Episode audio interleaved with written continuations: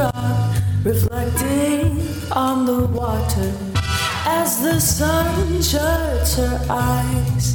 Don't know why you'll uncover. Watch the tide rolling with the moonlight. Everything is silent on this Louisiana night. You are listening to Missing Magnolias, Scarlett and Michelle here.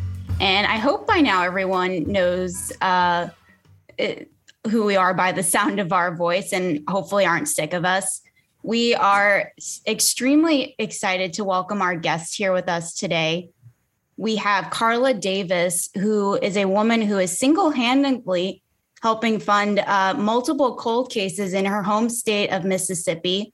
Carla is a genealogist and she's the founder of DNA Davis. Welcome, Carla. Thank you so much for having me. I'm so excited to be here. Thank you so much. I think uh, you're in the midst of multiple cold cases and you just got back from a bike ride. So thank you so much for taking the time. You sound like a busy woman. Well, yes, I am busy, but I am thankful for for it all. I truly am. Could you tell us a little bit about how you came to to be DNA Davis? How did you get this started?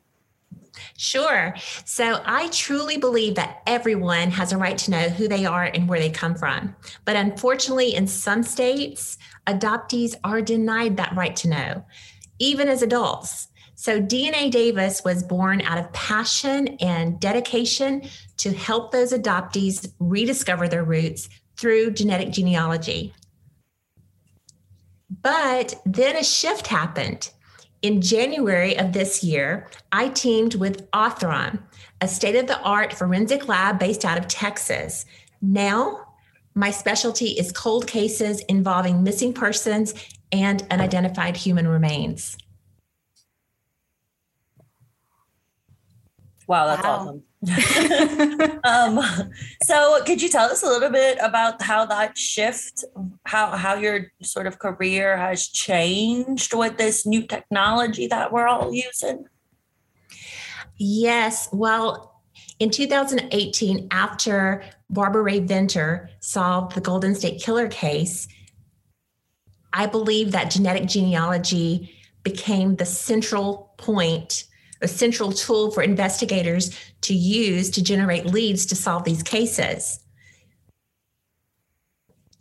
So, as a former Mississippian, I am on a mission to give every set of those unidentified remains in my home state their names back.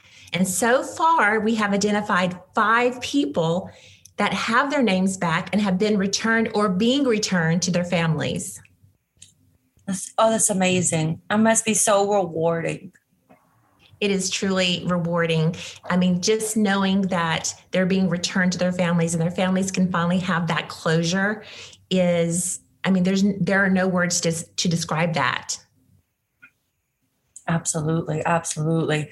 And I mean, you know, we talk about prolonged missingness here and uh, how much that affects uh, how huge that is for family, how long term it is, and how psychologically traumatizing it is to have that prolonged missingness, that inability to sort of grieve in the way that other people grieve or or move on in air quotes in the way other people can sort of integrate their loss. Um, so we talk about how we think forensic genealogy is like the like the same thing as mapping the human genome for for crime like it it we i think it's huge i think it's going to change everything i do believe it's going to change everything and i do believe that we are on the forefront of seeing cold cases being solved at rapid speed. And I do believe that our world is becoming safer. And in the future, we're not going to have cold cases. I hope so. Yeah. Wow. Can you tell us a little bit about, um, I guess, what your job entails? Like, what what what's your day to day? What's the process like? Um, I spend um, the majority of the day behind a screen on my computer, digging through census records, uh, obituaries, newspapers, mapping out the ancestry of a deceased person or a person of unknown parentage until I can get to a point to where I am certain that we have a location and a surname to go by. After we have that surname and location, then I scour missing persons databases like NamUs to see if they're uploaded to that database. And if they are, then I can make a match to the deceased person and then provide that lead to investigators to follow through. I love that you talked about NamUs in that way because um, we're big proponents of of getting that data in our national systems. And we know that many states do not require that you know police departments upload cases on NamUs. Um, so that that seems to be an integral piece of the puzzle correct it is very it's so important. I cannot stress that enough for the agencies to ensure that they do upload those missing persons cases as well as the unidentified cases uh, unidentified remains. There are several several agencies that i've come in contact with that um, do not have all the remains uploaded into that system it's not that they don't have a record of them or, or keep track of them, they're just not into the NamUs system. And it would be very helpful if all of them were there so that we could cross compare the results and find who those remains belong to. Could you discuss a little bit about race ethnicity in the process of your research? For example, do individuals with African heritage have a more difficult time discovering their DNA histories? And do cases with minority individuals offer any additional complications? Do their cases get as much genetic genealogy attention? That's a very good question. Race and ethnicity can play a big role in the research process. Now, not every time, but some of the time. Let me give you an example. Recently, I worked a case where the person had 42% Norwegian ethnicity. After I separated the matches into genetic clusters, I discovered that a group of those DNA matches were still living in Norway. So I had to identify the common ancestors of that group of genetic relatives. And once I did, I was able to determine that I was probably searching for a set of grandparents who immigrated to the United States probably around 1920. I would say African Americans, they do have a little bit more difficulty learning their histories. I say a little, actually, they have a lot more difficulty. I mean, most of us with European ancestry, we can trace our deep ancestry often to the point of origin. And when combined with DNA, those cases are the easiest to work. African American cases, they're a bit more challenging. Not only are there a lack of records, but they're also underrepresented in the DNA databases, which adds another layer of difficulty.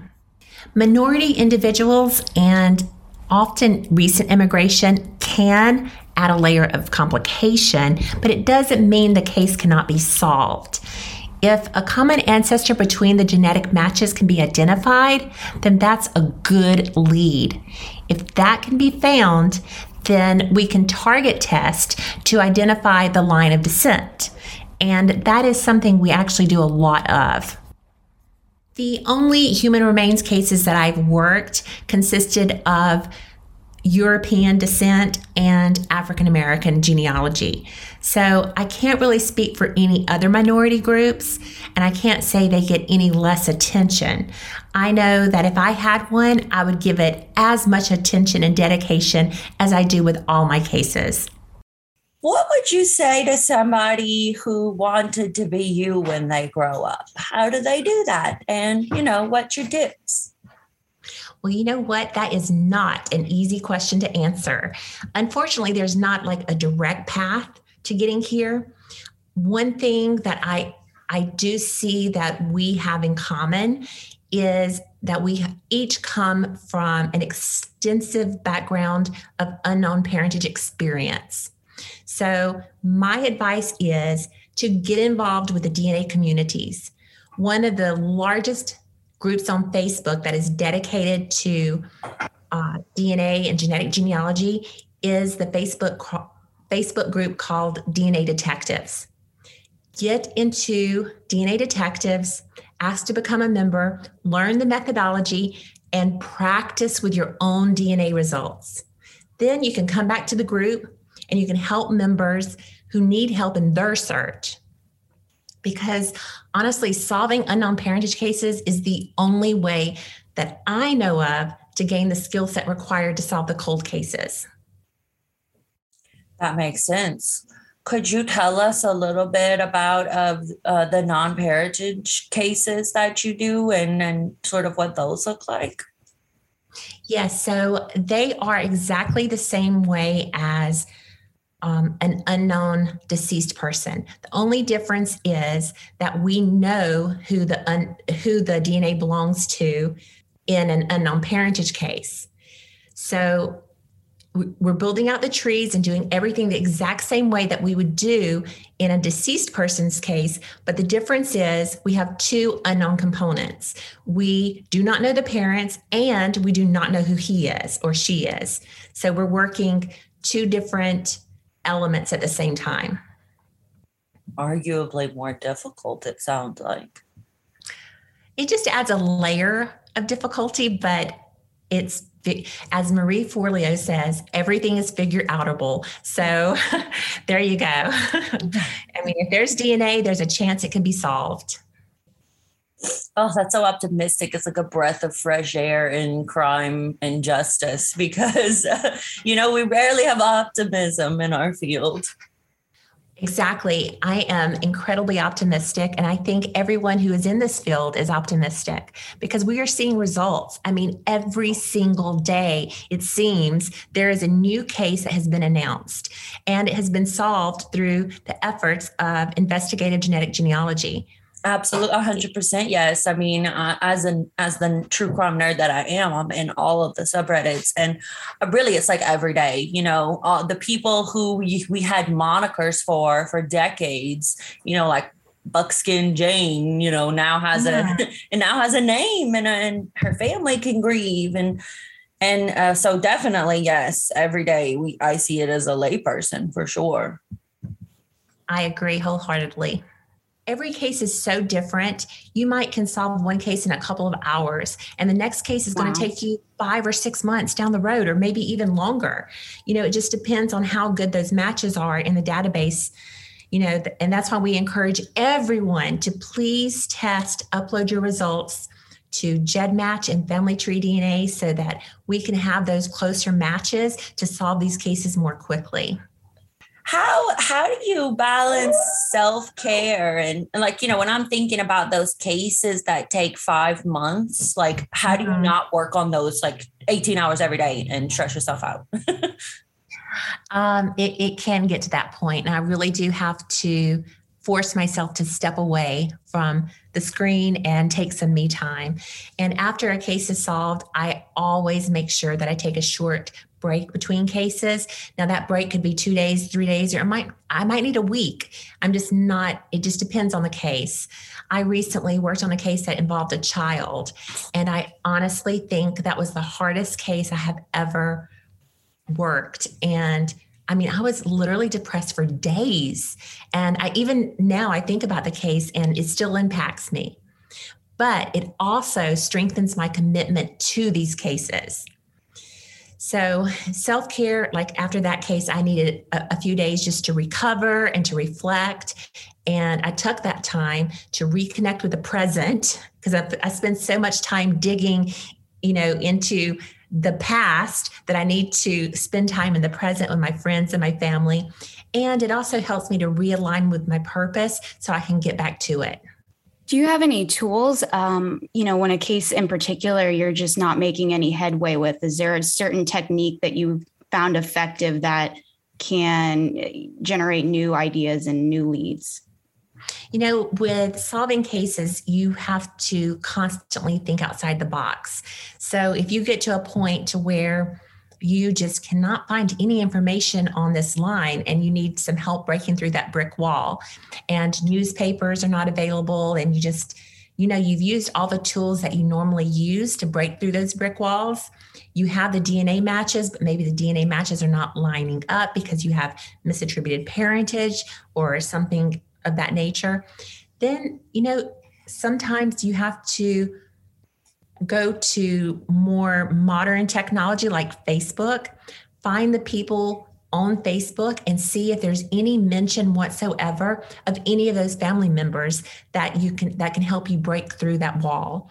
Just yesterday, I was burning the midnight oil late at night last night and the case I it was recent immigration. So I did not have the grandmother's name, but I found the person on Facebook and I was able to look through her face, her public profile, and she had mentioned, she had taken a little quiz that mother's maiden name and her father's mother's maiden name.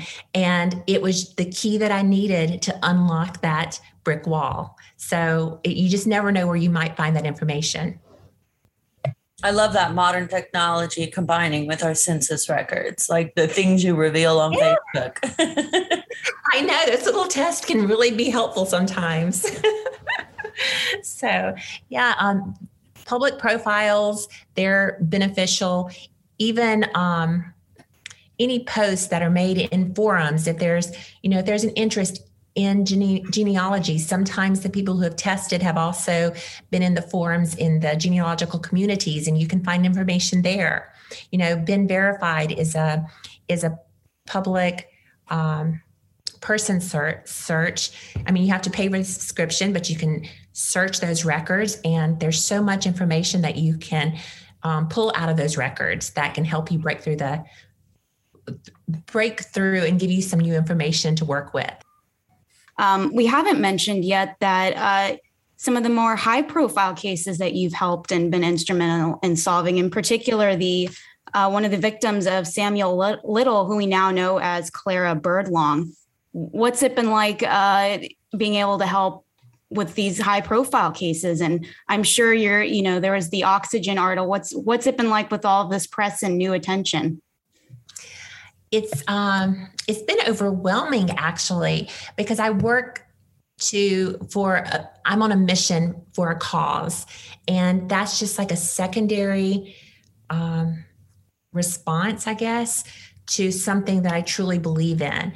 And I I don't know. I don't have an answer as to how it feels i just i'm just blown away that it's getting so much recognition but at the same time that's not why i do what i do i do what i do to have answers for these families and to give these you know not victims but give these deceased persons and sometimes victims like in the samuel little victim case um, their names back Absolutely. Thank you so much uh, for what you're doing. And uh, I don't know, uh, you know, where you go from here, but uh, hey, over in Louisiana, we, we would love your help and assistance as well if you ever get to that point.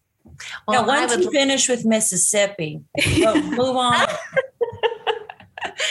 Well, I would love to to see all of these cases solved. Um, I'm really focused on my home state, but I am open to all states, and I do hope you know every state can benefit from all these people who are dedicated to the cause.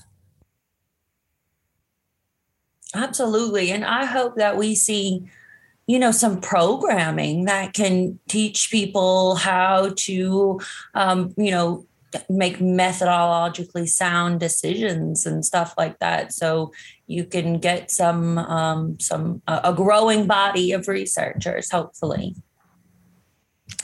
um, have you heard of the institute for investigative genealogy no, please tell us. Wait, wait one second.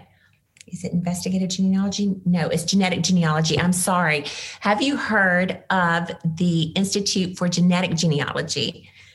Because yeah. that is that was co-founded by Cece Moore and she every year before the pandemic hit, she would do I4GG conferences and there's a load of information. And if you if you go if you if you join the group, you can access some of those conferences and it's a wealth of information and it's a learning tool that everyone should utilize. Absolutely. I love that. You know, definitely getting people together who are doing the work is huge in progress for the field. So I love that that's happening. I do too. I feel like we've asked all our pre prepared questions, but is there anything that we didn't get to cover that you would like to talk about? The only thing I would like to talk about is just encouraging people who are listening to this podcast to please take a family tree DNA test or if you've taken a DNA test from another testing company, to please upload those results to Family Tree DNA and to GEDmatch so that we can solve more of these cases more rapidly. Absolutely, yes. And I mean, I think some people have some fear. I've heard some people say, like, um, you know, I don't understand what they're going to do with my DNA or, or or stuff like that. But I sort of feel like if my third cousin once removed did something bad, let's catch him, right? I, I am with you on that. The thing is, um, there is a fear of, of, I do hear this, but what they see on the on the screen is exactly what we see. If they cannot get the information from the people that they're seeing, they have to know that we cannot get the information from what we are seeing because we only see what they see. Well, thank you so much. And um, uh, you know, for also everyday people listening, is there a way that they can contribute some monetary uh, help as well with these cases? Uh, where can they go? So they can go to DNA Solves. It's ran by Othram, and they they can contribute to any case that appeals to them. There is also another platform, Justice Drive, um, where you can also donate to ca- cases. Awesome. I love that. Everyone should consider making a Christmas donation. Yes. well, all donations are very much appreciated and it does help these agencies who do, who does not have the funding to solve cases to solve these cases. It will help them to gain the funds so that these cases can be solved. Because as long as there's DNA, if there is DNA available, it can be sent to a lab like Othram and tested. And chances are there is going to be a whole genome sequence, uh, a DNA sequencing. And once that is sequenced, it gets uploaded to these sites, and people, genetic genealogists, can come in and work those cases and provide the leads. And these cases can get solved. So, yes, please donate and please consider uploading your DNA to these these um, consumer DNA testing companies. Thank you so much for your time and the work that you do, and just being another one of the many badass women that we get to come across yes. in this process. well, thank you so much. I am just honored to be here, and I wish you guys so much success with your podcast. I love the name, it's just wonderful. Thank you. Thank you. And thank uh, you. I guess we're signing out. Thanks so much. Okay. Thank you guys. Bye. Bye.